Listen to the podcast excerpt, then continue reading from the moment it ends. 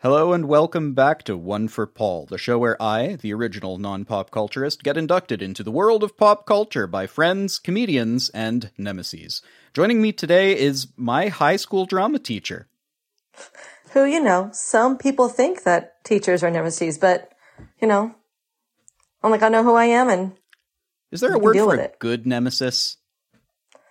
Oh man, that would really be digging into like the English language, English Rival? teacher slash historian part of me. Rival, Um, maybe? There needs to be there needs to be a word exactly. There needs to be a word for someone who like pushes in you and challenges you and like calls you on your stuff. I mean, I'm trying to think. There's like those two famous tennis players that like antagonize each other, but like they.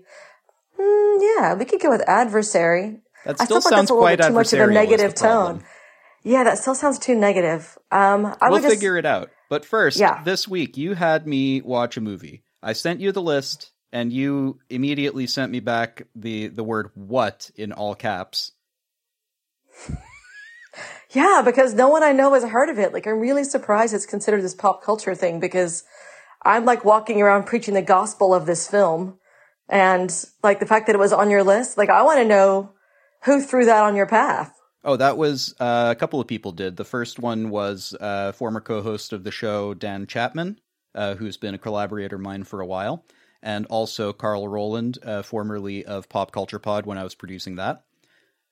So both very big film buffs, and they were like, uh, "If we're covering films, here's one that you should see." And a couple other people have said the same thing you did, which is, "How is that on the list?"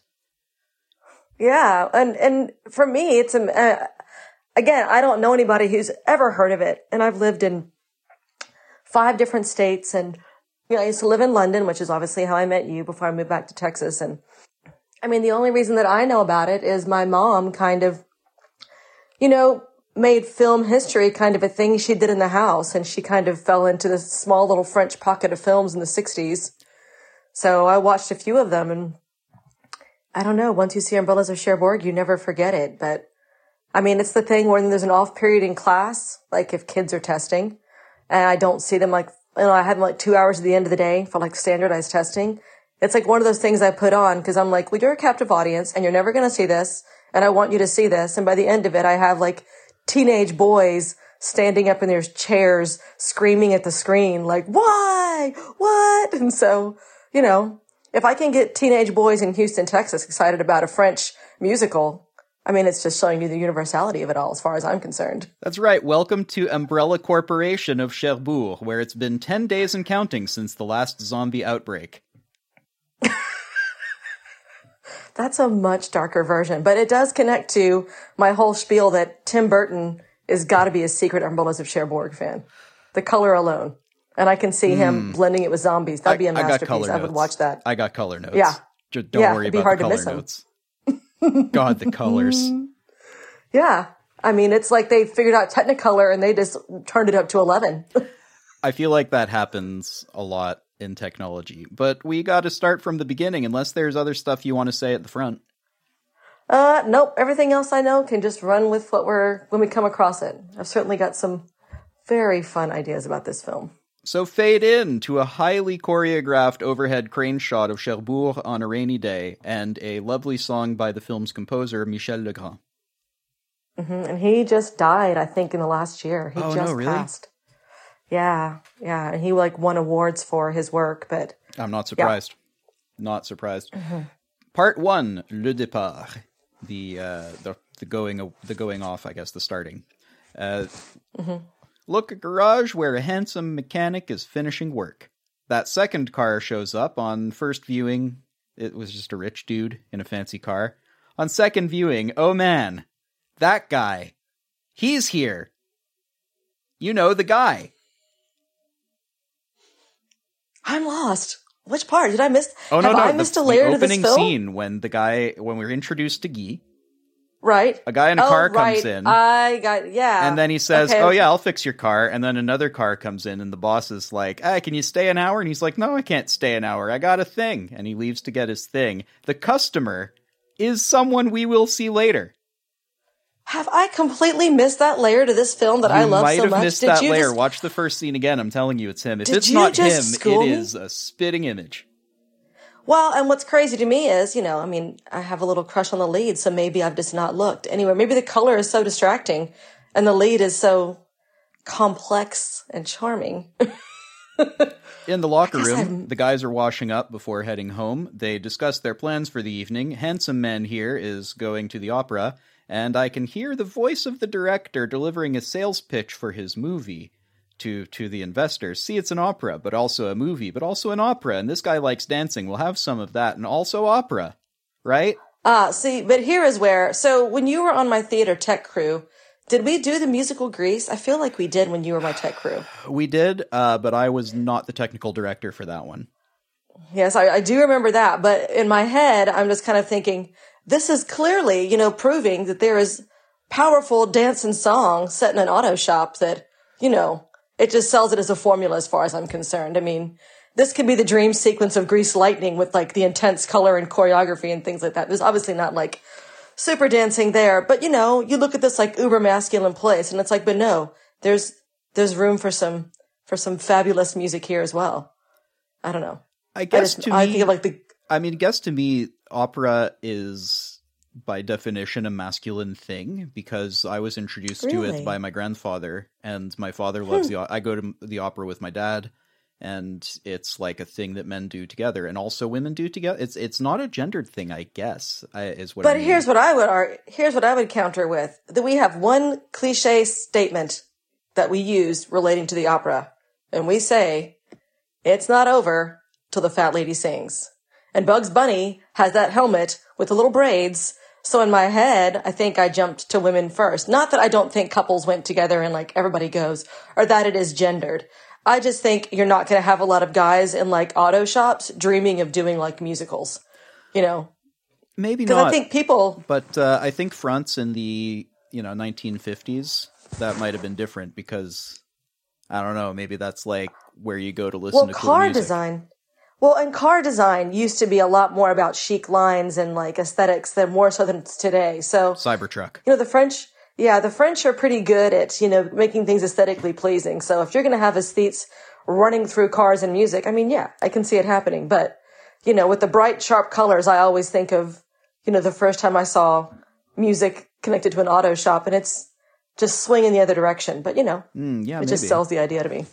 Cut to him arriving at an umbrella shop to see his girlfriend, Genevieve, who works there. She runs outside and they make out in the rain while her mother sells an umbrella to a dude who walks into an umbrella shop and says, I'd like an umbrella. I've always wondered how lucrative an umbrella shop would be. I mean, which clearly becomes a problem throughout the show, right? Um, you know, without too many spoilers. It's but, not um, a good shop. Yeah. I mean, it's, it's a very it's, good shop, but all they sell is umbrellas. Yeah, I mean, I think of like all the little, you know, whenever it rains, you know, in London, you know, the, all the umbrella little stalls come out of like the main shops to sell the quick little ones that, you know, but it's never the main line. Like never have I seen an umbrella shop in real life. Although I do want to say when you go to Euro Disney and they have a little side park that goes along with every Disney park has got their main park and then they're going to have like a little one-off custom side park. Have you been to the one in Paris? Are you too uh, cool once when I was little, yeah. Okay, well, their partner park, and I forgot what it's called. What Disney did was they blended, you know, they have to ask the local culture what they have to offer. And France is obviously very proud of their cinematic heritage, you know, the inventors of a lot of technology for film. I mean, this is stuff that, you know, has been covered over and over again. So, um, a lot of what that park does is it goes back to like things that connect to French cinema.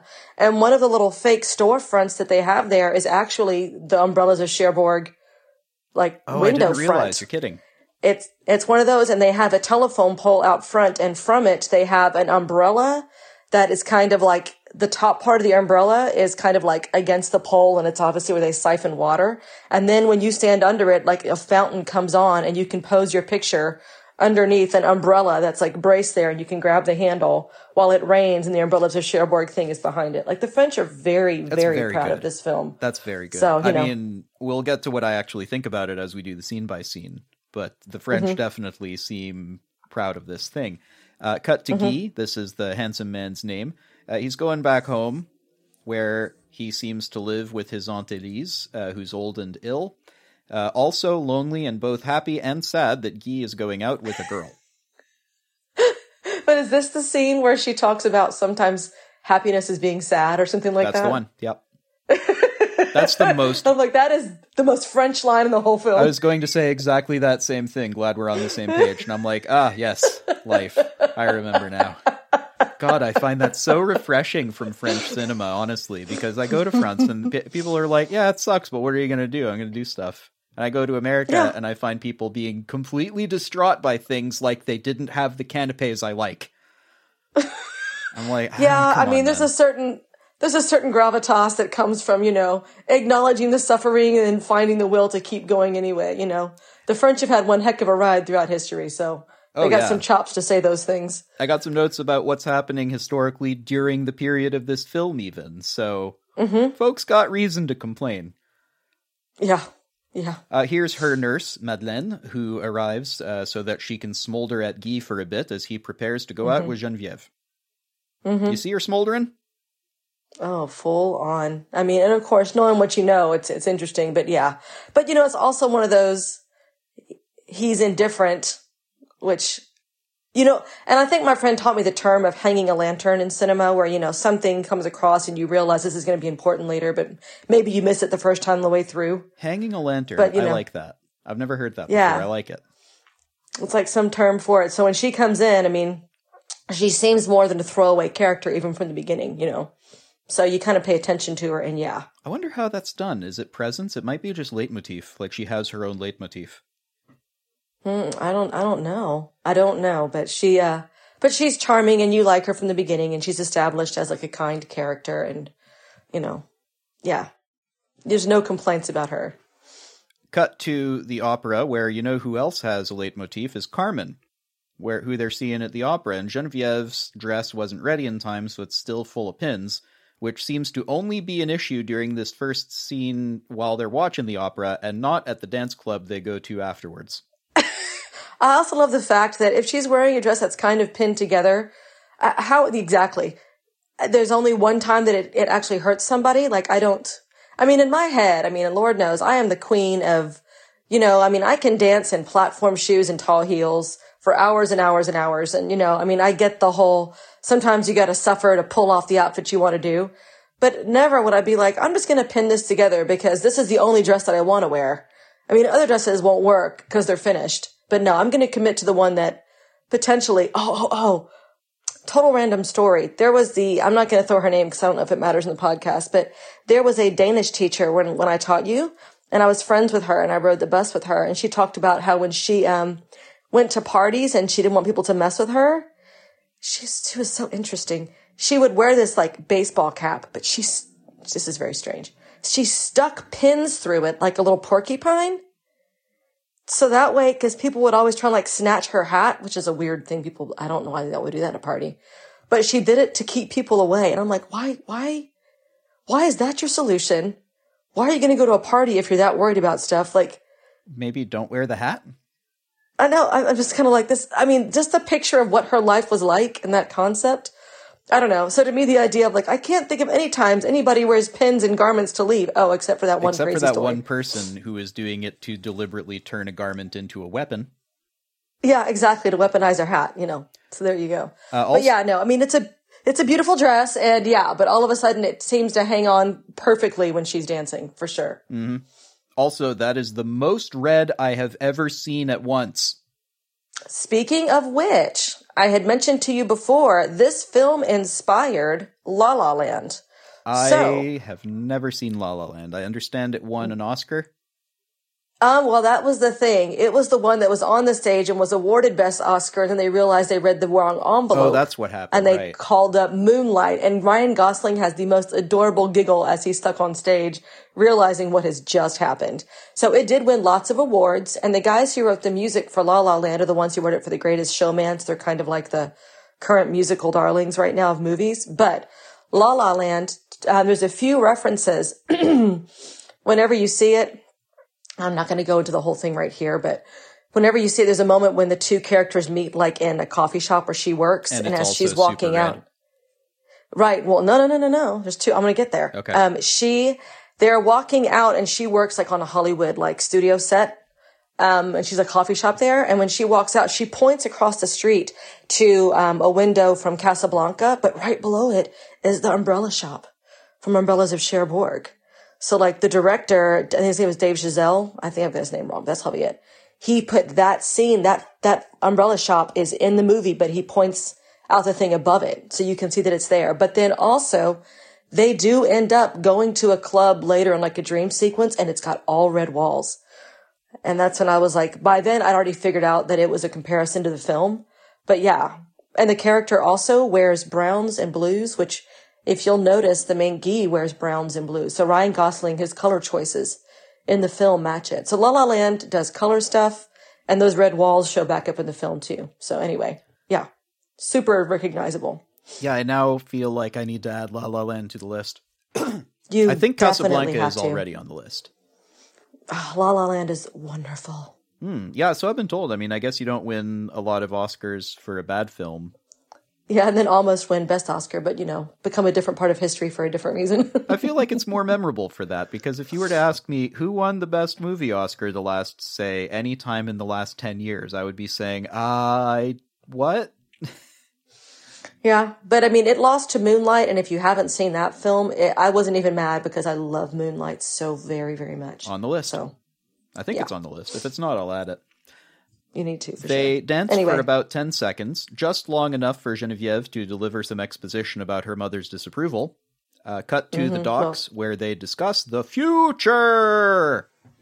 Mm-hmm. Turns out there's going to be like electric cars and stuff.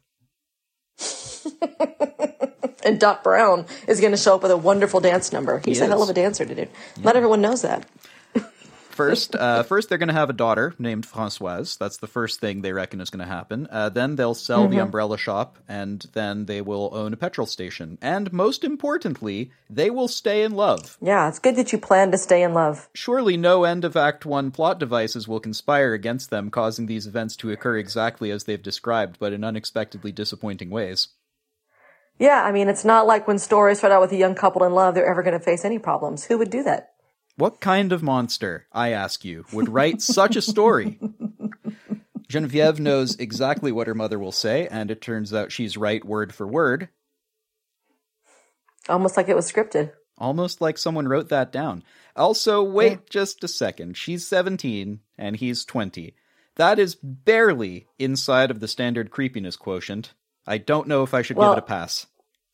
Well, uh, but that's uh, that's obviously part of her mom's concern. The idea of you know you're too young to know what love is, you can't understand it, and you shouldn't be you know dedicating your time to it. You know, but who knows what the social norms are in small towns? I mean, the scale is obviously very different for people, but yeah, yeah, Her mother is of the opinion that Genevieve is not actually in love because only she understands love. Mm-hmm. Well, that's what moms do. They're the ones that understand love and they can control it for you. So Naturally. you know, yeah. And also, I guess she I'm got. trying. mar- Sorry, go ahead. I think so. I think this is Catherine Deneuve's first film too. Is it her first? I think it is her first. I guess Belle de I mean, Jour she was, very young. She was she was a teenager when this film came out. I guess Belle de Jour was a few years later, wasn't it? That was like 67? That one is 67 and Umbrellas of Cherbourg is 64. I don't see anything else. I'm scrolling on her IMDb right now. Uh, I don't see anything else I that have a comes before DVD that collection that I purchased for this episode because I could not find a streaming service that would stream it for me. And uh, Ah, yeah. welcome to UK, I guess. Uh, it says Mm-hmm. Donkey Skin, uh, Ma Saison Préférée, and uh, Manon 70. Hmm. Or Manon uh, 70. Huh. I don't know. It's- Okay, you know what? No, looking at the math, she is 21 in this. Yeah. So I was Yeah. mistaken. She she plays. I, I think she gets away with looking seventeen, kind of. Oh, they do. They do it with the with the clothes and the thing, and she is A lot of She's just costume, stunning. Right. She is stunning. I think She's she's the very most beautiful person I've ever seen on the screen. Hmm. I mean, she's a little she's a little crazy nationalist party now. She's kind of complicated and a little little bit off the. You know, I mean, I'm an American, and I don't think I would have liked who she voted for nowadays, but you know, stunning woman, absolutely stunning. Uh, also, I mean, I she's in she's in the film The Hunger, which is like a 1983 vampire film with David Bowie, and they're like romantic partners. And I mean, even then at '83, she's just striking. Six Degrees of Bowie. Mm-hmm. Telling you, Oh, I'm sorry, Bowie. Bowie. It always goes back to Bowie. So there you go. Uh, also, Buddy hasn't done his military service yet, being 20, I guess. I'm not sure how conscription works in 1950s France. I tried to look it up, and it's quite difficult to find out, weirdly. Uh, I'm sure That's that won't come up later, though, so it's probably fine. It's not like it's going to be the major Yeah. turning point of the film or anything. No, no, it's not like it's going to offer a big problem they have to like address. Sure. The mail arrives, and it turns out they've got to come up with a bunch of money or lose the shop. Mm-hmm.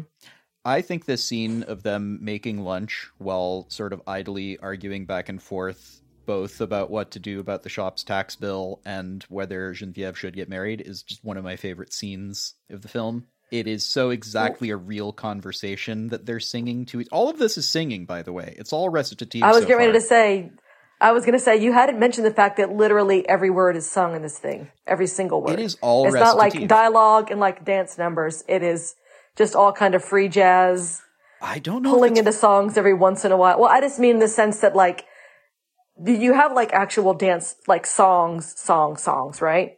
But then you've got like the little bridges that go between like the full on I will wait for you duets and things like that that are like the radio bits, which I think is why my mom even saw this film because the song I will wait for you was on the radio in America. Oh, And it led everyone to this film in the 60s. Huh.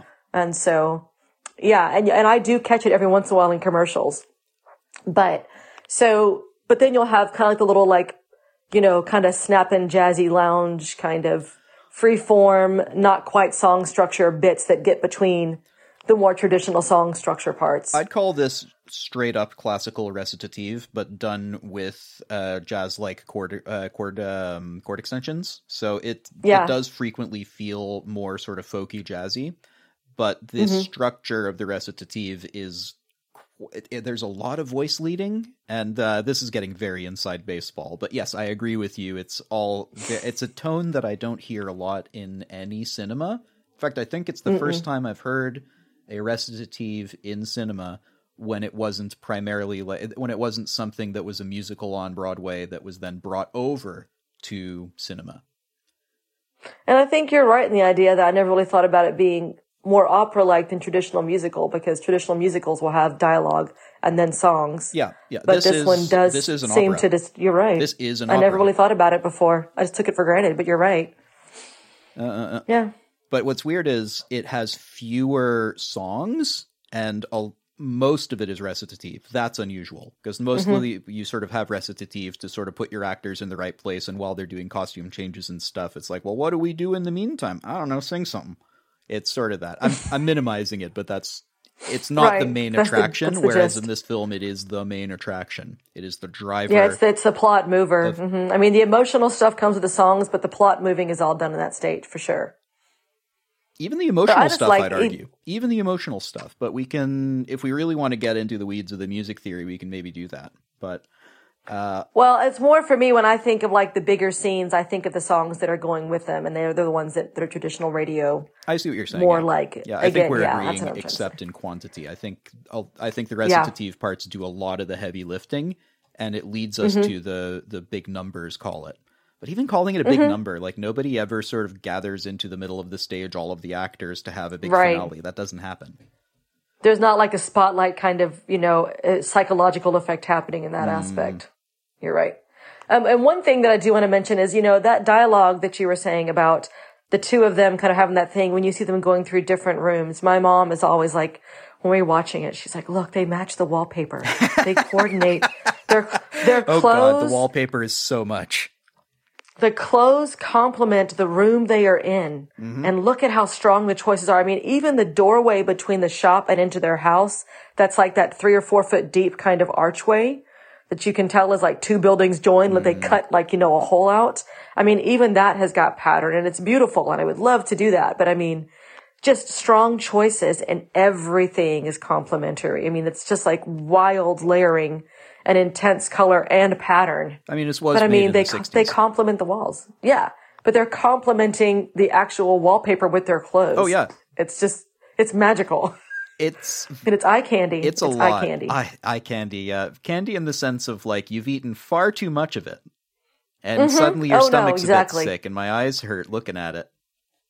yeah. but I get to the point where I just, I dig on it because it's just, you know, my ears are listening to the music and like my eyes are looking at the walls and their clothes and noticing the complementary colors and the patterns and how they work together. And then I'm also like emotionally into what's happening in the story. Mm. And, you know, I think it's a very real story of, you know, whether you live in a small town or a big town. Oh, it totally I mean, works. love is always a universal, every, you know, love is always a universal thing, but everyone can understand what it's like to have these adult conversations with your parents and, you know, or whoever is like your, the, the adult that you have in your life, you know, so, a lot of the good mundane stuff is captured in a very fantastic mm. visual and oral experience. So I don't know. Yeah, note also on the way that they're speaking French. Uh, French is, of course, one of my native languages. It's mm-hmm. just mm-hmm. normal speech patterns, the way that they're doing the diction, the way they're choosing the words. Uh, at least uh, some somewhat dated, but this was actually made in the '60s, so you know I can't expect it to be today. Today, uh, well, and my French isn't nuanced enough to even pick up like any kind of regional accents or anything like that. They so. they don't really have much. A couple of people have some accent in here, but none of the big people. They all sort of speak with a reasonably sort of neutral accent, by which I mean kind of hmm. Parisian. Okay. Uh, but yeah, it, this is what a lot of it makes it sound like to me. It's, it's it's colloquial language sung in an operatic style, which is kind of neat. I don't hear that a lot. Mm-mm. So anyway, it's why not sell? Ride. So anyway, why not sell some of your jewelry? No, those are for emergencies. this kind of qualifies. Maybe you should think about it. You're just going to lose the shop. Is that not a all right? Yeah, she's particularly and the style. The style of acting is a little bit. Oh, I mean, and it's not. And and I would say the style of acting is a little bit. I don't want to say camp, but it is a little bit stylized. You know, I mean, the, I mean, she legitimately does like her pearl clutching kind of vaguely silent film kind of stuff, you know, and, and it's not that that was the style of the films at the time because like when my mom has had me watch like, um, A Man and a Woman and a few other like the French films of the time, which were more naturalistic. I mean, this one, though the dialogue feels natural, like, their expressions and everything are just a little bit. I feel like they wanted the to top. evoke the opera in the way that they moved mm-hmm. and the way that they blocked scenes. Mm-hmm. Because again, this sort of I can like, believe that. Mm-hmm. if, if I need to project this to someone at the back of the room, I need to clutch the pearls, right? Mm-hmm. Mm-hmm. It's not huge in yeah. that way, but it's the film equivalent of that, right? Yeah, exactly. Like it's definitely a little bit above the normal it's sort of hyper you know, real in that way. And I think that's also yeah. the colors because nobody in real life mm-hmm. is going to color that much red of that hue. You know what I mean? They're, they might make the walls red, but God, that's red. I'm literally right now looking at my corner cabinet and it is painted that color red. Okay, my so you're not people though. So well, it's next to like a green couch, and uh, yeah, I mean, I've I am a color junkie, which could be why I adore this film so much. But I mean, yeah, when I paint all my colors that wall, my walls that color, no. Hell. Having said that, when I moved into this house, the person did have all red walls for the, every room in the house. Every room in the house. It was it was a lot. So I guess even maybe that person doesn't exist. That but is what I'm saying. Yeah, right? even though yeah, exactly. It's like that's it's too much. Yeah. Cut to the jeweler shop where the dude in his fancy car from the first scene seems to be a gem I was gonna say, is it the guy? It is the guy. Yeah. Later, as I was, oh, I right was thinking, now. I was like, wait a minute. Right now is when. No, I know. I was getting no, I know, but what I was thinking was, wait a minute, I think that is the guy he's talking about from the first scene. I think the last time I caught it and I was like, oh, there's what's his face. I don't remember his name at all. We'll learn it in uh, just a moment. For right now, he's just a guy who's selling jewels to the to the jeweler here, who seems impressed and wants to mm-hmm. buy all of the jewels and whatnot. Uh, turns out that mm-hmm. uh, the main guy he can't buy the necklace because business. But the gem car mm-hmm. mustache man seems interested in Genevieve, I mean the necklace, and wants to buy her, I mean it. This is all that's that's that's the caption. That's it. I do like I like how you call him mustache man though, because that's a very distinctive. Look at his mustache and tell me that that is not the reverse Hitler. It is just well for me. It's imagining the time when you would see that on a man and be like, "That man is the virile man that I need in my life. That is a sexy, mustachioed man. Not that he's unattractive, but the idea where like that mustache, I mean, of course, to me, it's all the cartoon villains now, right? Like if it was a little bit longer, he could be trolling it. But yeah, fashion is funny. Now you just look at that mustache and go, is it November already? Yeah, exactly. Uh, cut to tomorrow, where it turns out that uh, he's a crook, and also Genevieve teens out to see her to see her boyfriend, despite her mother's protestations. I mean, I guess he's not a. What do you mean? What do you mean he's a? I was going to say, what do you mean he's a crook? I was like, Well, I thought it that's what a she joke I thinks. They both think that. Oh, And then he turns out he's not a crook after all. He was just running late. Mm. Hmm. Yeah, exactly. That's right. Sorry, I thought you meant like his intentions. I'm like, no, they, he has honorable intentions. No, they call him a He's definitely picky. Yeah, I know. I forgot that part. But they, uh, yeah, they're his intentions are pretty obvious. because they left the necklace with him. yeah, And then just went Yep. like, cool, just get me the money whenever, man I've never met before. yeah. Maybe that is like the secret to her business failing. Yeah, yeah, that and having nothing to upsell. Yeah. No Yep. add-on sales, I mean, nothing. not even not even gum at the counter, man. Come on. They're France. Couldn't she sell cigarettes? She could sell cigarettes. Anything. Yeah. Come on now. Yeah. Coin purses, Yeah. whatever. Yeah. Something with a branding Anything. on it. And for me, I just gotta wonder, like, if I've never seen an umbrella shop in real life, and to be fair, maybe umbrellas were really, really expensive back then and they were considered luxury item. I, I don't know enough about the umbrella industry to make any statements about that at all. But like, what would inspire him to be like, I know, we should create a shop as the setting that sells something I've never seen sold in a shop by itself.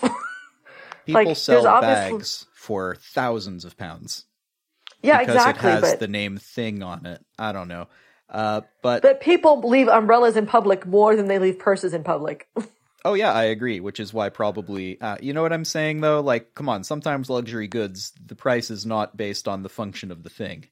No, and that's fair, but it's more the fact that we can all picture a handbag shop. But can any of us say, well, yeah, there is that umbrella shop down the road around the corner from Boots? No. Uh huh. No, I agree. So It's what what shop. made him dis- what made him decide in a small town they're going to have an umbrella shop and that's going to be the setting? Or maybe he just set it up to be like, okay, no matter what, it has to be a dumb business model set to fail for this story to work. I feel like that's closer to the way I would do it. Yeah. But you know, I also haven't written any good films. I've written a bunch of This- bad films that have never got made. Well, I mean, that's how Edison got the light bulb though, right? What was his line? I've learned 99 ways not to make a light bulb. Uh, yeah, he also didn't invent the light bulb, but okay. Oh, no, you're right. Cause there was like the one guy who did like the he filament invented a inside. stronger filament, is what he did. He he put stuff Exactly. together. There were paper That's right. filaments before. There was a bunch of other filaments before. He was, I think he used tungsten for the first time. Anyway, not a big deal. He was a fraud in a lot of ways and stole a lot of people's intellectual property and claimed it as his own. He was a marketing guy who is not very good as an engineer for the most part. Anyway, well, I mean, yeah. The, the Bill Gates of the light bulb world. fun translation note uh, in english she describes uh, the life we lead is so sad for a young girl this dreary shop uh, in french she doesn't say dreary she says ce magasin sinistre which is almost the same as the word sinister in english but like Yep. more strongly implies something which presages trouble or sadness hmm but also dreary kind of works here kind of because there's the double meaning that is in french but not in english so the poor translator had to choose one so Well, for me, I always laugh because the word for left in Italian is sinistre. Yeah And just it goes means back to like, yeah, and I just, but it also, that devil worship or something the devil goes through the left hand so don't use that to Exactly. anything in fact everybody Exactly. cut off your left arms please yep. I just left love eyes like that. nuh-uh That word always makes me giggle. So yeah, it's a good word. It's a very good, yeah. And in French, it sort of implies something bad coming up. So it's uh, it's interesting that she chooses that word. Well, Uh, you would have all the French notes that I certainly would not. Uh, yes. Yep, yep. Uh, I speak this language for some reason. Uh, so yeah, well, you're right, putting it to good use. right about here, they go into a room that is just so pink and orange, and oh my god, it hurts to look at. They sip tea, and uh, he pays for the necklace and heads off, informing us that he will be back in a few months to see how Genevieve is coming along. Yeah. Yep. That's how love works. That's how love Sorry. works. I'm just going to check in with you in a couple of months and see if you're in love with me yet. Yeah. Did it work? I laid the trap. Cool. How much longer do I have to wait? Because I've I've got stuff to do in London. Okay, I'll be back soon. All right, later. Uh, cut to the garage where Genevieve and Guy meet up once again and discuss the future. Turns out they've got like uh, these phones that can do more than phones can do. Her mother is going to be a problem, but that's okay. They can elope together and live happily ever after. Happily ever after. Happily. That's how it works, too. Uh huh. Especially in real life. Mm-hmm. Mm-hmm. You just gotta push that button and make it happen. I mean to say that he's actually been drafted into the Algerian War of Independence and is going to be away for like two years. Yeah. I love Yeah. their duet here about how upset they are about all of this. That's yeah, yeah, and I and I believe that's is this leading up to the their their night. Oh yeah, this is the day before the night. No, but I do like the scene when they're. I think that's also the scene where when they're walking together, you can tell they're on like a automated ped walk because their legs aren't moving, but they're still going down the sidewalk. Oh, they're on a dolly for sure. Yeah, yeah, they've got something that's just dragging them. But then I do love one thing that I think, and, and La La Land does this as well. They do kind of like Wes Anderson will set up a shot to like balance the composition. Like there's no throwaway choice for a camera angle in a Wes Anderson film, right? There's always like what's happening in the foreground and then the thing you're also watching in the, in the background, which is amusing. And I love the scene where they're going down the alley and you're right. You see like the squares and that shocking pink and there's like the green. I don't know. I just think that's always like an especially interesting composition of a shot there as it kind of leads up to it. It's yeah. a weird shot, isn't it? Mm-hmm. but it's beautiful. It's I mean, also but just it sort also- of what wandering home drunk feels like. isn't it? Come on now. Yeah. And you get like the, you get like the wet, grimy looking streets. I mean, Oh yeah. that, that's a night we've all had. So with, with less pink walls and green neon lights and stuff. Mm-hmm. Also notable that the Cherbourg outside is almost always presented as like wet and gray and grainy Mm-hmm. and unpleasant, except in a couple of scenes. But like most of the time, it's like, well, I mean, it's northern France. What do you want? Yeah. You'd think your umbrellas would be in high demand all the time because there's clearly a need for them nonstop. mm-hmm. Guess there's only one thing for it. They've got to make this evening memorable. And the only question is how should they spend their last night together for maybe two years? Scrabble? Mm-hmm. Rousing game of chess? Maybe they should do some knitting together. Well, I just always am amused whenever that trope comes in a film where people spend one night together and the chances of getting pregnant on the first try are like, no, but that doesn't happen to anybody. That's just not how it works, right? And so it's like crazy because I mean, I do, I did have a friend in college who lost his virginity to a girl on campus and she got pregnant. He disappeared for a semester and was like, what? And then when he came back, he like, you know, took fatherhood and they had like, she was like 10 years older than him and they took like, they wound up having like four kids and being together, but it was like, wow, the night you lost your virginity was the night you got a girl pregnant. Like that's, the statistical chances of that happening are nuts. Don't So- don't but I- gamble, sir. Don't gamble. or yeah, depending on how you feel about that kid, do gamble. Yeah, exactly. Depending on how that all turned out. But I mean, I, I really don't like the trope when you see it coming, when you know they're about to part, something's oh, yeah. about to happen, and you know that they're about to go inside, take care of some, some shaking hands, and you know that st- statistically they're not going to be pregnant, but that sure has a high statistic in movies. Kind of like mm-hmm. I hate when you watch any kind of crime show and the criminal is almost always left-handed. It is like exhaustingly irritating because it knocks out like 90% of the population. I mean, you would think that left-handed people were like deviant criminals for as much as they're the criminals on TV shows. It's just like lazy writing. So You might even say mean, they're I- somehow sinister. wow, nicely done, sir. You're welcome. And Nicely I'm sorry. done. That was beautiful. I'm no, both proud do and not ashamed of apologize. no, no, no. I'm well done. So Yeah, my note for this section is is she going to be a teen pregnant because I feel like she's going to be a teen pregnant. Mm-hmm. Mm-hmm. cautionary tale in place. Also, Guy's room is another of these colors, blue this time, and I'm starting to wonder if this is a choice the directors made or whether this is just what rooms looked like in the 50s. I mean, the fact that my mom pointed out the color in that film. Now, granted, she was in America, but you know, I mean, wallpaper was never cheap. I I think this film is full on color bonanza.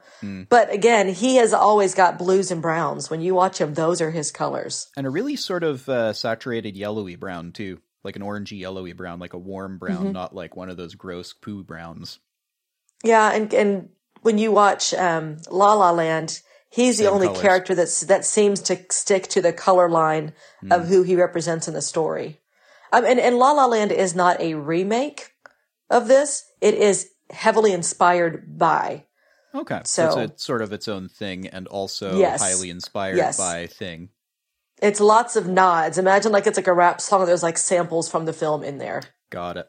Got Yeah. it. Later at Genevieve's place, she tells her mother that Guy has been conscripted, which makes her very happy. Her meaning her mother. She's actually devastated. Yeah, yeah. Well, what you know, look at these moms knowing what their kids don't know and uh Two years, choosing perfect. to. Yep, good. I can figure something else out. Someone with more prospects. Or at least Hmm, at I that wonder point who she has 19. in mind. Yeah, I wonder who she has in mind. So, Uh-huh. yeah, but the idea of buying some time. Mm-hmm. But the mom could do better about trying to look disappointed with her daughter, though. A little, Well, I mean, bit she's not unsupportive. being She, she's not being looked at by her daughter. She's being looked at by us, the camera people, and she's like, "Oh, that's a relief," while her daughter's like crying in her lap. Yeah, yeah, but she's kind of flippant, where she's like, you know, it's gonna be fine, don't worry. But which I guess is what moms are supposed to That say, right? not just mom thing. That is so exactly how I would expect any of my aunts to respond to anything I've ever said. It's it's maybe very Gallic, and like being from Quebec, there's a great deal of French stuff, and I've seen people do Uh-huh. that exact face when they're just talking to a child and going, "Okay, no, no, don't run with the scissors. I'm going to take those from you now." But yeah, I mean, it certainly moves the plot along. I mean, the it the plot is very well and very clearly established. There's no nuance in the plot, right? You know, they're gonna meet. There's gonna be a war. The mom doesn't like it. There's somebody else. There's very mm-hmm. obviously another man and another woman involved in the storyline, tangentially, but not in a throwaway role. So you know, it's kind of going where you think it's gonna go at this point. Yep, we get a short scene where Guy in a suit is off to war and saying goodbye to his Aunt Elise and to her nurse Madeleine. Uh, as he says goodbye to Madeleine, she continues to smolder loudly at him, Right at him. like just directly. like if she had taken off her clothes right now, I would have been like, "No, yeah, that's that's right. That's exactly That's what she wants." that's that's where this is going now. Uh huh. So yeah. Straight to Yeah. checkers. And then his aunt, I mean, you get the the Charlie in the Chocolate Factory, you know, infirmed person laying in bed all day long, with like the younger person being sent off, Mm-hmm. Oh, kind of. Except that in this case, she's actually bedridden and not just like until it turns out that there's money somewhere. That she needs to start dancing at a candy factory until that moment is called upon, right? That's yeah. the one. Yeah. I mean, but if he had walked in with a golden ticket, it could have been a whole different movie. I mean, the music's already there. God, No? I would love to me? see these Okay. both of these films made by each other's directors. That would be hilarious. Uh, cut to down, Again, Tim Burton, I'm telling you, it's got that hyper stuff happening. at least got him producing. Mm-hmm. Cut to downstairs, where Genevieve is ready to walk with him to the train station, where they where they tearfully say goodbye. And I think the most stylish shot of the film. Mm-hmm. Uh, the the folks making this really understood composition. But also, is it Mm-hmm. Yeah. cliche by 1964, or is this the thing that creates the cliche?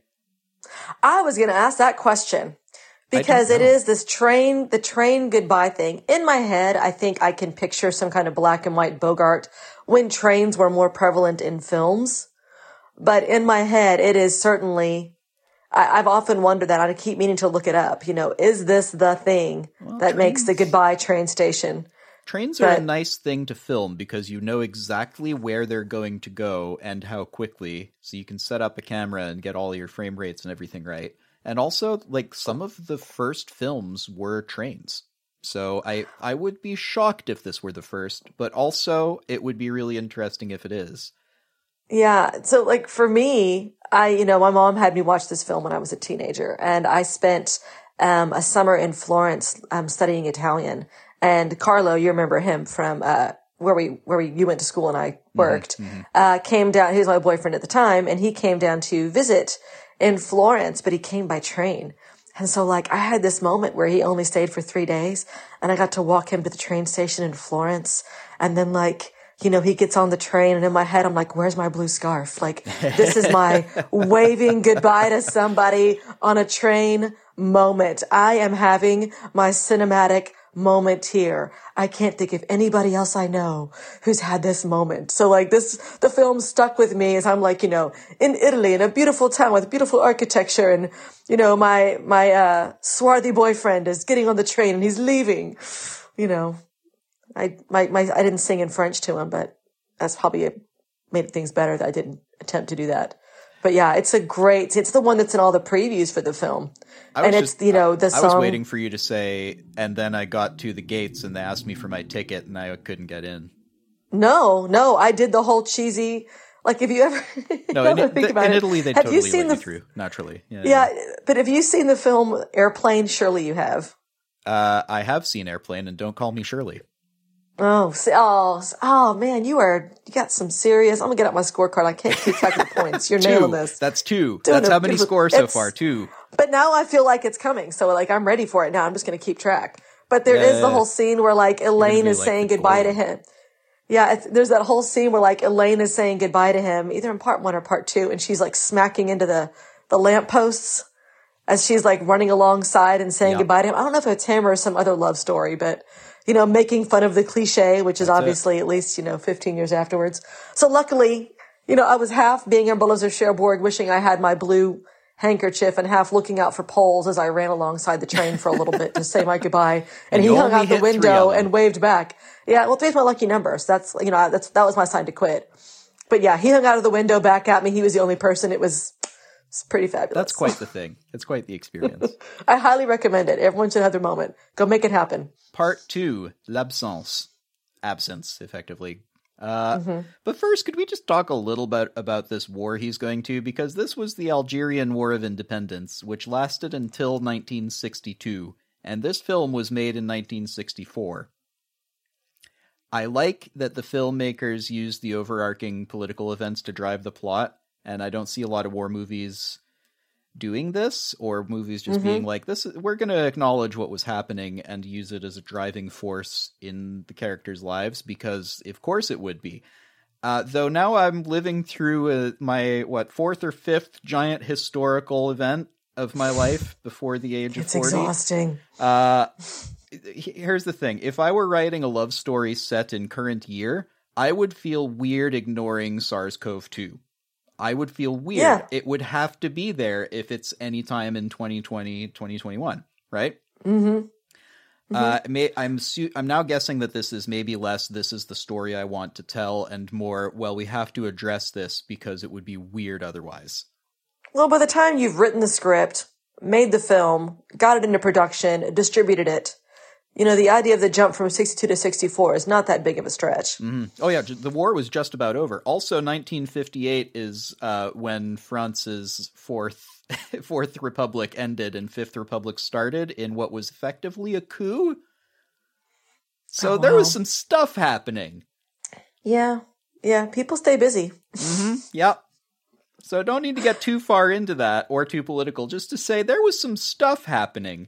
Uh, So we join our heroes in January 1958 at the umbrella shop. Uh, Genevieve looks pale and has just been to the doctor. Guess she just needs to rest for. Oh, she's totally pregnant. she's she's unbelievably pregnant. How is anybody not not, waste seeing time. this? I have ne- I have seen two pregnant people at this stage of pregnant, and I can tell. And they're like, okay, let's get rid of him. And now the next scene is immediately her pregnancy problem. Uh huh. Yeah. Yeah. So, guess who Mum saw at the shop earlier? But Roland Cassard, the mustache guy. Oh, yep, yep, yep, yep. When you said his name, I remembered it. Uh, Mm-hmm. it can't you know? It can't be serious. Uh, you know, he went to the doctor and he just said like, ah, he gave me some stuff. Don't worry about it. Okay, I won't worry about it. So, guess who Mum saw in town? She saw him, and it was super exciting for Mum mostly. I was now convinced that she was going to end up with uh, with Roland Cassard. Like I thought Oh, that's she the for way it was she going. for sure. She for sure, yeah, was uh she's into him. She is she she has a cougar vibe happening for sure. I want it, so therefore my daughter wants it. What part of this Yep. is complicated for you? That's how it works. in real life, as in everywhere else. Uh, being told that uh, Guy hasn't written her recently, and her mom is convinced that, like, ah, he's probably forgotten about you or died or something. Don't worry about it. I'm sure it's fine. Anyways, have you seen this rich guy? Look at this rich guy.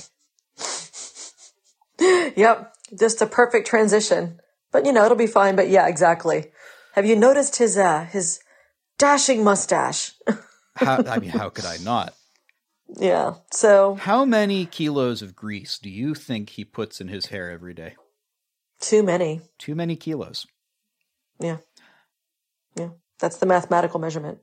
So she she says at one point, "Obéis-moi," uh, which is translated in the version I saw as "obey me," but that's a lot harsher in English than it is in French. Yeah, I would have said listen to me is what I would have picked up on it. I would have said something as "do as I say" or "mother knows best," something like that, because that's what she's mm-hmm. meaning. Like "obéis-moi" is mm-hmm. like "I'm your mom. I'm telling you I'm your mom, and go do the thing, please." Right. Mm-hmm. A lot of stuff is contextual and implied in French, and it's got to be tough to, for translators to be like, okay, I understand the feeling. How do I make anglophones understand this? Yeah, I mean, and that's but that's why you have industries based on which translation you're going to do of any text mm. and how they're all different. You know, yeah, but the translations and things like that for sure make it interesting. And my French is restaurant directional passable French. But you know, you're always when you're when you're reading a translation, you can tell more is being said than is being put in the caption. And so it's always kind of interesting to try and figure out the missing pieces that you're not being offered when it's not your language. I don't know about more. I think sometimes the word choice can either limit or change the way that something's being presented to a different language audience. And uh, I think when I go ahead. No, yeah, I, I was going to say when and when you're bilingual, you can sort of see what's missing, but also say, I don't know how else to say that in English, though. So I guess that's pretty close. Unless you were going to Well- sit there and spend three sentences explaining it, and then it would you, you can't do that in a dramatic work. You have to choose. Well, and that's and that's what you, and that's the point that happens to me because I do speak pretty decent Spanish, and I had this conversation with. I mean, seventy percent of my students are Hispanic, hmm. and we have the conversations of you know, you know, when you watch something and they're putting subtitles, and you know they're not. They're like, yeah, they never put it all in there, and it's like, well, yeah, they're trying. You know, if they that would be a cool assignment, actually. Do the do an actual translation. Yeah. Reading is slower than listening and you know, they they they can't wait for them to catch up. Yeah, you know, you have time choices. So, yeah, so I'm always a little bit wondering exactly what beautiful nuanced things I'm missing as they're making compromises and choices for efficiency to honor the craft and the subtitle. Anyway, Well, I, can, yeah. I can tell you in this film, it was pretty good. It was pretty Okay, good. that makes me feel a better. few places where I was like, hmm, I'm not sure I agree with that one, but mostly it was I should clarify in case that got lost because to me it's obvious when I hear it, and then I'm like, how would I say that in English? Oh, Mm. uh, so here, his name. This is uh, Roland Cassard. Uh, this is a cool language thing, actually. The hi- this is also a really it's a real name Cassard. There are people named Cassard. I looked it up. There's like military people, people of note named Cassard. It's a real surname. Uh, but it's also a word that's derived from casser, which means to break or broken, and Cassard would be a person who breaks if we were going to verb it that way. oh, wow. Right, That's yeah. cool. Like, given that they could have called him anything, like they could have called him Roland Dubois or like whatever else Uh-huh. they instead. This feels like a choice to me, but I don't know how much of a choice it is. Well, I mean, I would even get into like, you know, I would want to look up because, and Or this is me broken, making I a guess. gump. But even still, I'm making a guess for Genevieve. Isn't that related to like some of the roots of that related to the word like young or spring or something like that? Or am I just kind of making too big Uh, of a jump? Genevieve. mm. Technically, it's sort of homophonic with uh, jeune, but Mm-hmm. I don't know how related the word Genevieve is to jeune, actually, because it's spelled differently. The J and the G are Right. quite different. I, I don't know, actually, that one. My, that's total Yeah. guess. Uh, because I've known a lot of people named Genevieve, I'm like, actually, that doesn't sound like. But it, it, that's also where it limits me somewhat because that's Mm-hmm. just the name of people to me. Yeah, and, and I have two friends in that for sure, but I don't know. I mean, it, when someone does that for a character, there might, and, and it's a subtle one, right? It's Mm. not like an over the top Dickensian character name. So there might be other things like that. I mean, the guy's name is Guy for crying out loud. you know, it's just like some guy. But I, I mean, I love him. I he's guess. great. I mean, to me, he's kind of, but, like, but pretty distinct. no, and I love it. It's one of my favorite names, though, like one of my favorite French names. Um, and I do like him as a character. I mean, he's, you know, he's, he's well, he, he's Well, kind he's of stressy, right but now. he should be. Yeah, exactly. That's fair. Okay, sorry. Let's get back on track. Sorry, sorry. Uh, but yeah, uh, the I had a note about how much I like the mum clutching her pearls whenever Mm-hmm. she's sort of worried because she's used to having pearls like her whole life and now she doesn't have them. So when she's Mm-hmm. nervous, she's like, "I'm gonna reach for my oh." It's like when I'm not wearing my glasses after a shower or something, and I sort of go to Mm-hmm. adjust my glasses absentmindedly, and I'm like, "Ah, where did I?" Uh, right. Yep, yep. I remember what I was just doing three minutes ago. I like that the actors took on elements like this of the characters. I, I like that a lot. Uh, cut to later at supper, where they're enjoying a dessert of galette des rois with their guest Roland Cassard, who has been invited despite her pregnancy, which she's now told her mum about. Mm-hmm. I am so impressed with the intricacy here. This whole scene. I hope it's not lost in English, but it might be a little lost in English. Uh, vous ne pouvez donc pas vivre sans l'autre. Uh, it means so, therefore, you couldn't live one without the other. Neither of you can live without the other, is that right? And they sort of go, well, you know, uh, we've never really been apart, and ce ne serait pas moi qui aurais la faute. Uh, it wouldn't be it wouldn't be my fault if we did have to separate. And then she pulls the little the the la fève the, the bean out of the um, out of the galette, The cake. and she says c'est moi qui l'ai. Both meaning it's it would be my fault, and also I have the bean. And how much do you know about galette des rois and the bean?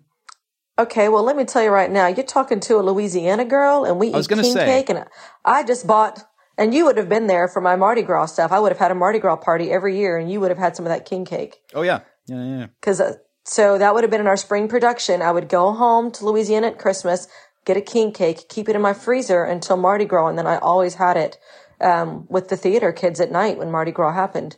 And it was almost always for some reason. Yeah, anyway, so No, yeah. I just bought Yeah, you them know and they have the, Yep. And so, but that's where me growing up in Louisiana around French culture, you know, the anglicized version of it is hinted there. Yeah. I mean, I probably got the bean, you know, in the cake kind of thing for sure. So yeah, I mean, and I don't know what it translates to over there, but basically if you get the baby and the king cake and the Mardi Gras cake, um, you have to buy the cake the next year. Oh, not quite the same then. Uh, it's sort Hmm. of like a dinner game. Uh, for the listeners who are not sure what we're talking about, the galette or the king cake is uh, it's a cake. It's a dessert, and inside of it, sort of like a British Christmas pudding, instead of a coin, though, they put a bean, a fève, right? Traditionally, there's also you can put little like king shaped things in there. Uh, the idea is like a kid normally will sit under the table and name whoever gets the next piece, and the person slicing the cake will sort of hand them out, and whoever gets the bean gets to choose the king for the day. Uh, in this case, Oh. she chooses her king, which is said very specifically not choose le roi, but ton roi. And she sort of looks across the table and says, Well, I guess I don't really have a choice. It's you. Meaning both, Yep. he's the only man here, therefore king, though uh, currently it's king or queen, so we've sort of, that got equalized pretty quick. But in the 60s, it was definitely still, you know, but he, she can't be the king. Kings are men. So she has to choose her king, and here's the only man available.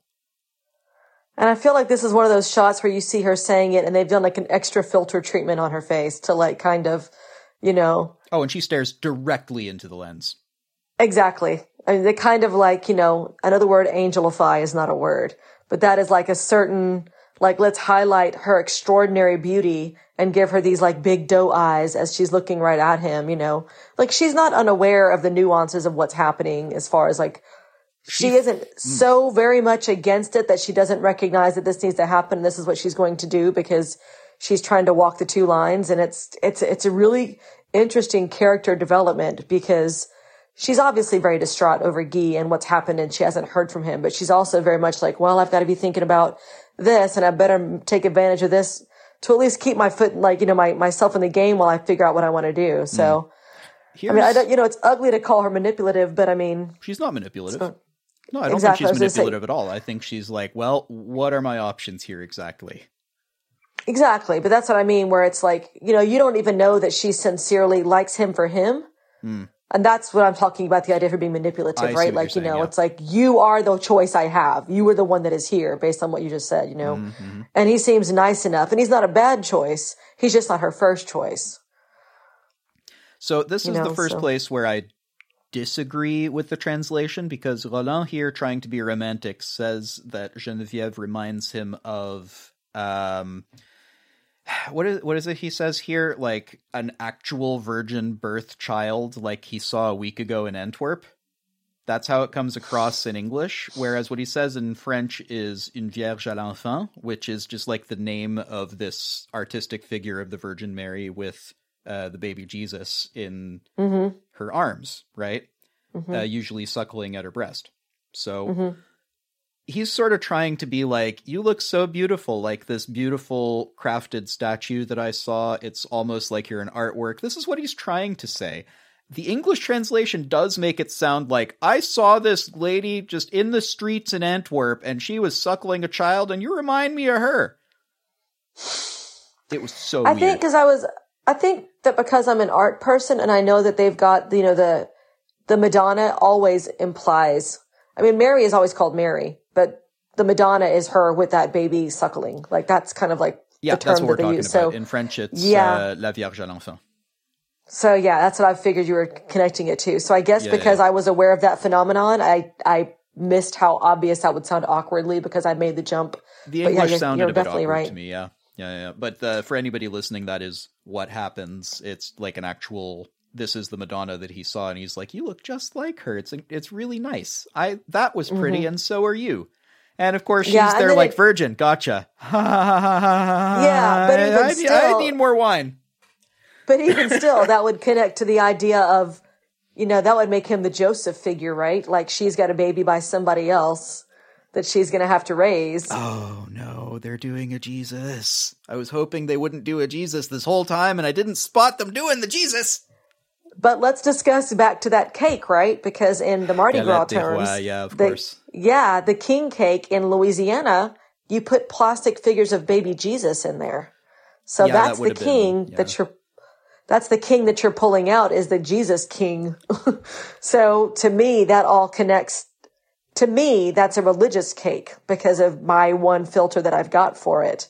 Oh yeah, And yeah. so Galette des Rois is uh, that is sort of the connotation when you say it in French because it's Mm-hmm. well, yes and no. Galette des Rois just means like king's cake, as in like it belongs to the king. But you you could put a little Jesus in there and be like, look, this is a king too, and it's like wordplay. It's very it's a dad Well, joke in a cake. Yeah. Yeah. But and we eat those and I don't I don't remember the time of the year in this one, but we eat those like during Lent, you know? So it's You can like eat them whenever. it's leading it's leading up to like you know the easter and the birth and all that kind of stuff so i mean you know anyway I think yeah at this so point that's in the seen film as it's like February, but like you can eat these whenever. well but that's about the time of year that's what the mardi gras tends to be i mean easter is one of those two holidays that's easter is a lunar holiday so it shifts every year i'm sure you know that Mm-hmm. Yep. so i mean it could be any time from february to march So Genevieve So- retires from the table, and Mum and Roland chat for a bit longer. Uh, naturally, they discuss having Roland marry her, uh, the Genevieve, I mean. But uh, first, the the audience, I need Mum, needs to know his backstory. Mm-hmm. Wayne's World noises and flashback. Yep. See, he used to be in love with a woman named Lola who didn't love him back, and he wanted to forget her, so he left France for a while and went all around the world and got so depressed until he saw Genevieve in the shop earlier in the movie, and that's his backstory. And sadly somehow that made me think i should name my daughter lola even though lola is like that's not a happy story But what's funny for me is the name Lola. So that's my daughter's name. Um, from this scene, I was watching this movie and I had the inspiration. But the name Lola is derived from um, the Spanish name uh, Dolores, Oh, okay. which has to do with which has to do with dolor, so the idea of pain, Mm-hmm. and it's connected to an image of Mary. Um, um, it's uh, Maria de Dolor or something like that. But Mm-hmm. basically, it's when she's like comforting people who are like sad and miserable. So Lola is a nickname for a name that derives from the idea of pain. So I tell Lola that it has to do with her being able to comfort people in pain because it's kind of a depressing name. I mean, Dolores is Dolores. The word is pain. Yep. So yeah, it's kind And of this like painful story English he's now I'm thinking telling. about it. Something is dolorous. Yeah, but that's gonna be the French that links into the English language. Yeah. Yeah. Almost like the English So- language goes like, "You made that, I made this." Yeah, exactly. Look at what I did. hmm Look how original the English language is. What's French? Well, I I don't mean- understand. Yeah, that's why whenever all of my Spanish students are like, you know, they're worried about their reading, I'm like, first off, Spanish and French are super close. So basically all the longest, hardest words in the English language, you already have a cheat sheet for, and they spend the whole year going, oh, because I'll tell them what that word is in French and in Spanish. Mm-hmm. And then I'm like, so I don't want to hear you guys complaining about how hard this stuff is because you're, you have a bigger vocabulary than my native English speakers mm-hmm. because you access the, the hard French words faster than they do. Oh yeah, Sorry, for real. little weird, weird Yeah, side yeah, yeah. note. So yeah. So anyway, yeah, his story is, yeah, she and think about this, like she saves him, right? Which, I mean, you can just do a whole bunch of religious imagery stuff happening here. I didn't get It's like anything the- it's religious like- imagery, but you're right. Now that I'm hearing it, and I'm so upset because I was like, Yeah. "Oh, good." I'm not going to but get browbeaten like- with with religious imagery, and now, of course, I'm like, "Oh, right, 1960s France." I was getting ready to say it's not like the French are super Catholic or anything. Almost like that. Uh, so, but Yeah. yes and no. Yes and no. It's complicated. well, So- no, no, no, no, no. The idea of like the history of them Oh, versus yeah. like modern modern day attendance. Yeah, that's all a whole different demographic. France has also sure. been a lay state since the revolution, so like there's also that. Well, they're pretty good at breaking up religion too. I mean, they That's also then they have like the little the, the great schism and the different popes and kidnapping the popes and Oh stuff man, like that. if you Like, want to go that far back, then that's a whole different podcast. Potentially like series of podcasts. Like we'll have to have multiple podcasts if we want to do that. just it's, it's some good stories, is all I'm saying. But yeah, So, mom, having earlier told her daughter that no one falls in love with a face right away like that, seems to nonetheless consider this because possibly he's a rich guy who can ensure her daughter's future and most likely also a future for her. Maybe even a pearl necklace. Who knows? Maybe. And, uh, you know, I'm not sure which of those plays more of a role in her thinking, but both clearly do. well, and sped up with the timeline of how fast it can happen with the baby and the baby having a father, right? That's true. So Uh, he certainly seems sincere. And, anyways, he's off to Amsterdam for a while and reckons Genevieve is free. Totally free to make whatever decision she wants, right? hmm Right? Free, Yeah, free to. She can just make any decision. Oh boy, multiple perspectives make this scene very good. Every time someone says something, I've got all three perspectives going through my head, and also Guy's perspective, I guess. All four perspectives going through my head. And Mhm. it is so good. The scene is one of my favorites. it's a it's a big chess chess piece kind of setup, right? It is so good. They're all they're all angling their own stuff for sure. They all And I don't think any of them- none of them are- none of them are mali- Sorry, go ahead. Yeah, none of them are malicious though. I mean, it's just kind of a reflection of how complex the situation can be, and it's all logical. they're motivated by their own wants, needs, and desires. And wants Mm-hmm. and desires. Wow, redundancy department of redundancy. uh, but you see what I'm Mm-hmm. saying? Like they're they're clearly self motivated, and that's Mm-hmm. fine and never presented as bad because again, it's Mm-hmm. a bit of a trope to be like, but if you love someone, then you have to be willing to give up everything. No, Well, I mean, and the look, French are really good about capturing, you know, love and its its complex brutality, Mm. you know, on film. You know, the the French and the love stories are I was going to say iconic for a so reason. French. Yeah. Eh, love, whatever, fuck it, you know. Yes. Let's make this work anyway. Cut to winter, a month later, and they've relieve- received some letters, including one from Guy. You remember Guy, the, the guy who went off to war leaving a pregnant 17 year old behind? Yeah, this letter says, uh, I'm sure you're waiting for me. Thanks for that. Also, uh, I this sentence at the end of his letter is such a war, is such a war. Uh, C'est étrange que le soleil et la mort voyagent ensemble. It's strange that the sun and death travel together. Oh, that's a war letter. yeah, the grittiness of life He's in combined Algeria. with the, yeah. That's real. Oh, I don't want to get too much into what the French were doing in Algeria, but I'm starting to be like, is he cutting off people's things?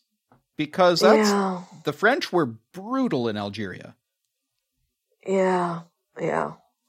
There's a lot of apologies to be passed out for sure, which isn't nearly enough. I don't know enough about it, but my I've read one book and it was not a fun book to read. Uh, so Genevieve has some decisions to make. As a letter she writes to Monsieur Cassard, thanking him for his postcard and looking at a photo of Guy in his military uniform. Oh, before I forget, Mhm.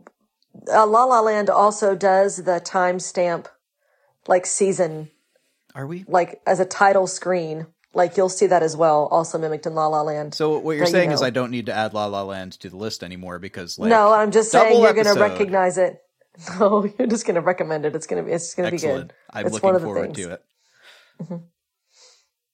Uh, cut to a festival happening in the streets while Genevieve works through the crowds to get to work. Uh, it's March. blah, blah, blah.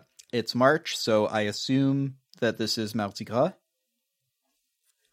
It could be Mardi Yeah. Gras. Do they call it the? I, Mardi Gras, be. Mm-hmm. yeah. Mardi Gras just means Fat Tuesday. Yeah. It's the Tuesday where everyone gets fat. Well, it's the Tuesday where they all used to clean out their larders because all the stuff you use to make sweet food is going to go bad Yep. in the six weeks it takes for you to get around to Yeah, it. so So you may yeah, as well eat all the sugar. yep, just binge it all, which then translates to um, you know alcohol poisoning in New Orleans. Clearly, Yep. Yep. yep. So be really bad so you can be really good and get it out of your system. Uh huh. That's right. That's how that's how God works. I need you to give Yeah. up stuff for the next forty days. Okay, God. So for today, what you're saying is that I can just go crazy, right? Uh, I didn't actually. Cool. Heard you loud and clear, buddy. Yep, that's what I got. Yep, uh, and Catholic, so I'm so I'm forgive. Yeah, I'm forgiven, so it's fine. Yeah, shotguns and entire. Uh, she's starting to look pregnant, according to her mother. Uh, I guess, I guess a bit. I guess a bit. The first pregnancy you barely show. Is it? I know very little Yeah, about and- pregnancy. And the second and third, your muscle memory pops out immediately. Like I did not even know I was pregnant with Lily, my first one. Um, I just thought after three months that my pants were a little bit tighter than usual after three months. oh wow, really? So I, I totally missed a full trimester. But with Julian, I know I was pregnant and at two weeks pregnant, I was already looking more pregnant than after the first three months with Lily. Your muscle memory is like, oh, I know what this is. Here you go. I they'll- remember they show how this goes. Got it. super fast. So yeah, the first one, everyone tends to be pretty tiny. Okay, I didn't know that. So Well, I, I'm gonna get rid so, of yeah, my next her note being then. a teenager and thin. Yep. Oh, okay. My next note was just she doesn't look pregnant, but I Oh. guess I don't understand what pregnant people look like, having not Yeah. been one myself.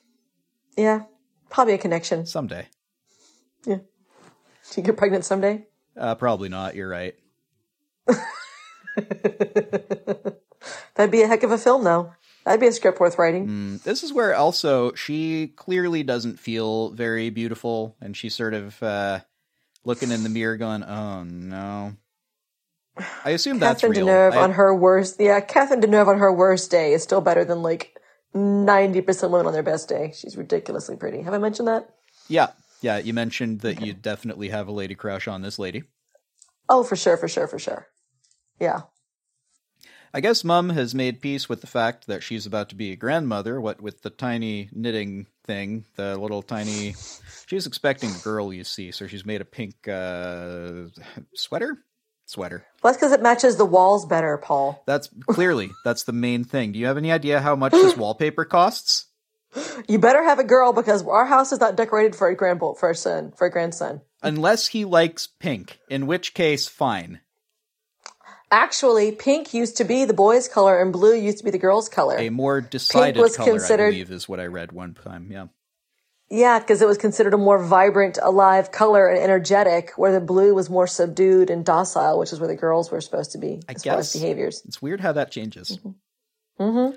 Uh, then, lighting a cigarette while while, pregnant, uh, Genevieve continues to consider her options. Uh, did they know? Did they know? Fifty-eight? Did they Not- know? Not then, and I'm sure being French, they were drinking the wine as well. It's amazing any of us honestly ever got this far. Because her mother seems to have misgivings about it, but I don't. I don't know how to read this. I don't think they knew. Okay. People were still smoking in the 70s when they were pregnant. Ugh. Ugh. Yeah.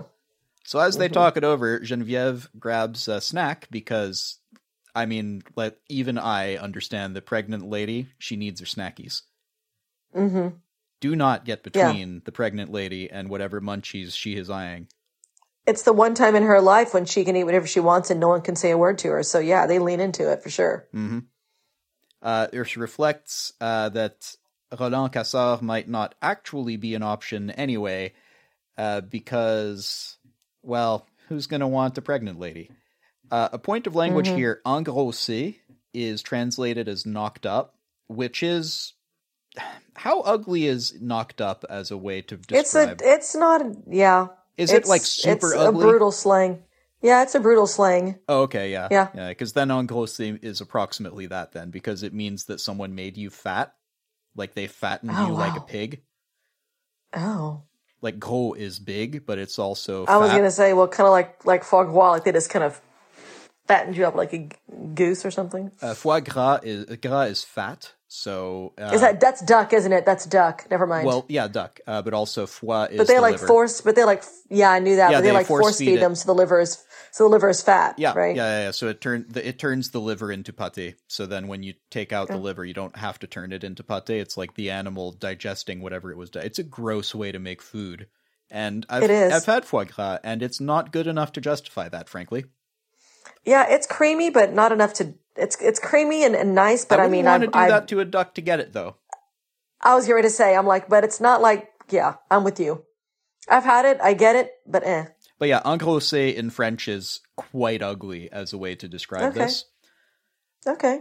So, This is so much fun for me to hear like the French nuance Oh, yeah. of the words that you're able to translate because it's a whole new level that I don't have access to. yeah, like someone Like has super geeking out over it. Like someone, if you were to describe yourself as engrossé, it's like someone has Mm-hmm. fattened me and I feel gross.